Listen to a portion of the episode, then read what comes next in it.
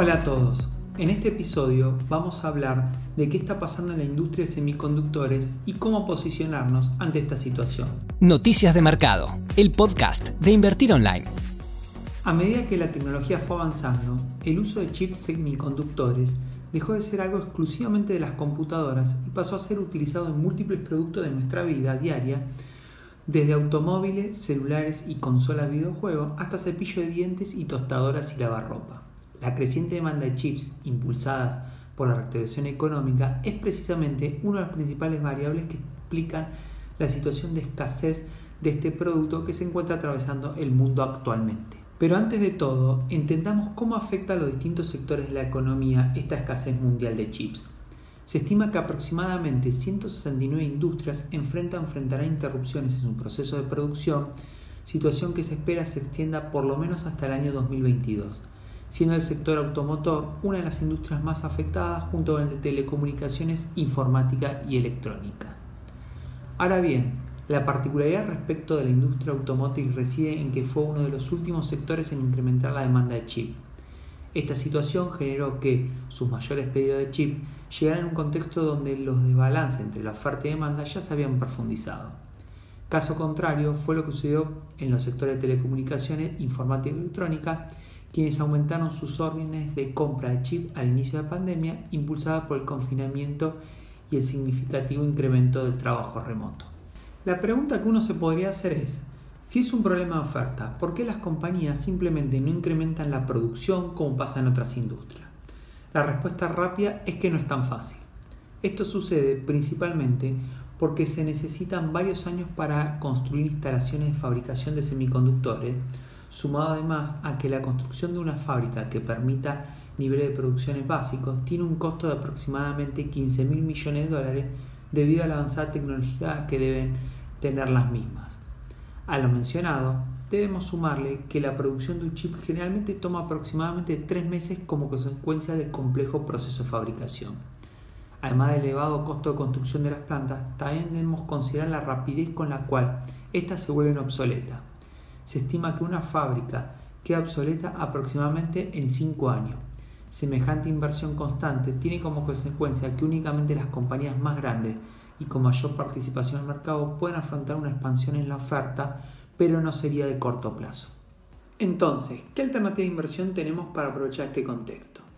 Si bien existen por lo menos 30 compañías dentro del segmento de semiconductores, considerando la compleja situación que atraviesa el sector, es conveniente posicionarse en las empresas más grandes, tanto con respecto a ingresos como a capitalización bursátil. En este sentido, destacamos compañías como Taiwan Semiconductores Manufacture, Intel, Qualcomm, Broadcom y Nvidia, ya que son las que pueden afrontar los costos necesarios para incrementar su capacidad productiva. Las mencionadas empresas pueden emplearse de invertir online tanto del mercado estadounidense como del mercado local a través de sus respectivos CDRs.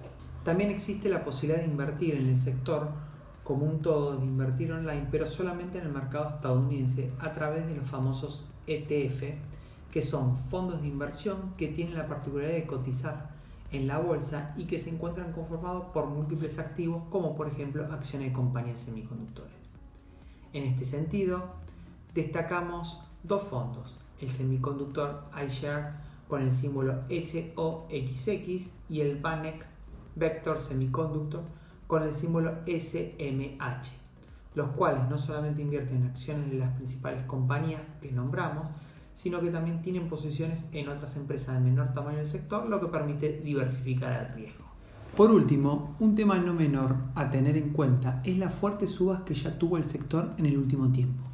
Los ETFs mencionados tuvieron subas en un año de aproximadamente 60%, muy por encima del promedio del mercado que lo podemos tomar considerando el S&P 500. A nivel empresas tenemos a Taiwan Semiconductor Manufacturing y Nvidia con subas más del 100% en un año o empresas como Qualcomm y Broadcom con subas del 50% también en un año. Si bien en este año las subas están más acordes al crecimiento de S&P 500, es importante tener presente el punto de partida alto de estas empresas en sus valuaciones. Sin embargo, como bonus track destacamos a Intel dentro del grupo de grandes empresas que tienen los menores niveles de evaluación por parte del mercado y se encuentran más rezagadas versus competidores siendo una empresa interesante que podría alcanzar el nivel de su competencia. Como conclusión, para finalizar la edición de hoy, existen distintas alternativas de inversión desde Argentina que permiten aprovechar este contexto actual de escasez de semiconductores. Consideramos que puede ser un buen momento para posicionarlo en el sector aún con las subas mencionadas del último año, apostando a que las empresas dominantes logren incrementar la fabricación de chips en la cantidad necesaria para satisfacer la creciente demanda mundial del producto. Si les gustó este tips de inversión y les sirvió, no se olviden de compartirlo en sus redes sociales y denle al botón de seguir para no perderse ningún contenido. Te esperamos en la próxima edición de Noticias de Mercado, el podcast de Invertir Online. Para conocer más información visita nuestro sitio www.invertironline.com y encontrarnos en nuestras redes sociales.